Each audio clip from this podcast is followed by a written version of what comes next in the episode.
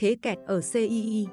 Trong khi nhiều doanh nghiệp làm hạ tầng và liên quan đầu tư công được đánh giá giàu triển vọng, thì công ty đầu tư hạ tầng kỹ thuật thành phố Hồ Chí Minh lại rơi vào tình trạng bết bát. CII bị đưa vào diện cảnh báo từ ngày 30 tháng 3 năm 2022 do công ty này có lợi nhuận sau thuế cổ đông công ty mẹ năm 2021 âm 332,4 tỷ đồng. Lên đỉnh, xuống đáy. Trước khi công ty ngôi sao Việt thuộc nhóm Tân Hoàng Minh và công ty Bình Minh bỏ cọc đất Thủ Thiêm, thông tin từ vụ đấu giá đất khủng trên trời đã khiến cổ phiếu bất động sản vụt sáng, trong đó CII là cổ phiếu sáng giá nhất. Dòng tiền liên tục đổ vào CII, khiến cổ phiếu này tăng trần 10 phiên liên tục ngay sau vụ đấu giá, vì CII là đơn vị được nhận giao, thuê đất từ dự án của thành phố. Hồ Chí Minh Giá cổ phiếu CII được đẩy lên cao, giúp doanh nghiệp này được hưởng lợi khi bán ra cổ phiếu quỹ với giá gần gấp đôi so với giá mua vào trước đó.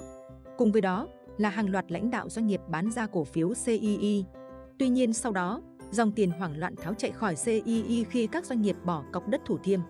Từ mức đỉnh khoảng 56.000 D trên CP vào giữa tháng 3, thị giá CII nay chỉ còn 30.800 D trên CP vào ngày 28 tháng 3.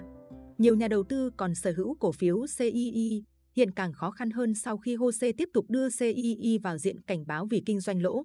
Theo báo cáo tài chính năm 2021, CII hoạt động kém hiệu quả ở nhiều mảng hoạt động chính gồm các dự án hạ tầng lẫn bất động sản. Bởi vì việc giãn cách xã hội do đại dịch COVID-19 đã làm giảm doanh thu thu phí các dự án cầu đường của CII. Các dự án xây dựng cũng tạm ngưng hoạt động khiến doanh thu bất động sản cũng giảm. Ngoài ra, đại dịch COVID-19 cũng khiến tiến độ thu tiền, trả nợ của CII gặp khó khăn, do đó, chi phí lãi vay tăng mạnh so với cùng kỳ. Đây chính là những nguyên khiến lợi nhuận sau thuế của cổ đông công ty mẹ CII năm 2021 bị âm 332,4 tỷ đồng.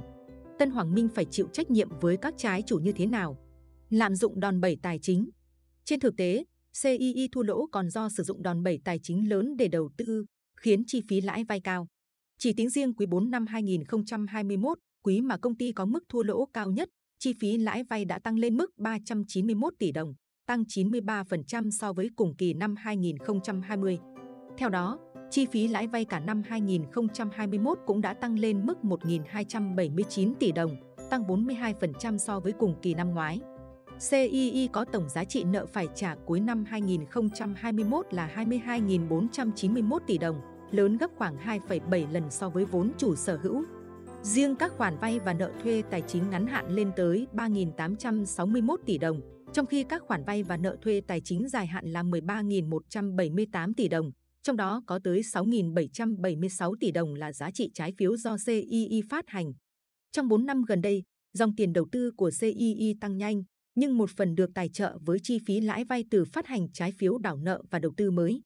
Điều này khiến CII phải trả lãi cao hơn nếu muốn gọi vốn tiếp. Dù CII thoái vốn ở một loạt công ty con và chưa hạch toán khoản bán vốn tại NBB, nhưng CII vẫn đang ở thế kẹt, chưa tìm ra giải pháp thoát khỏi khó khăn hiện nay.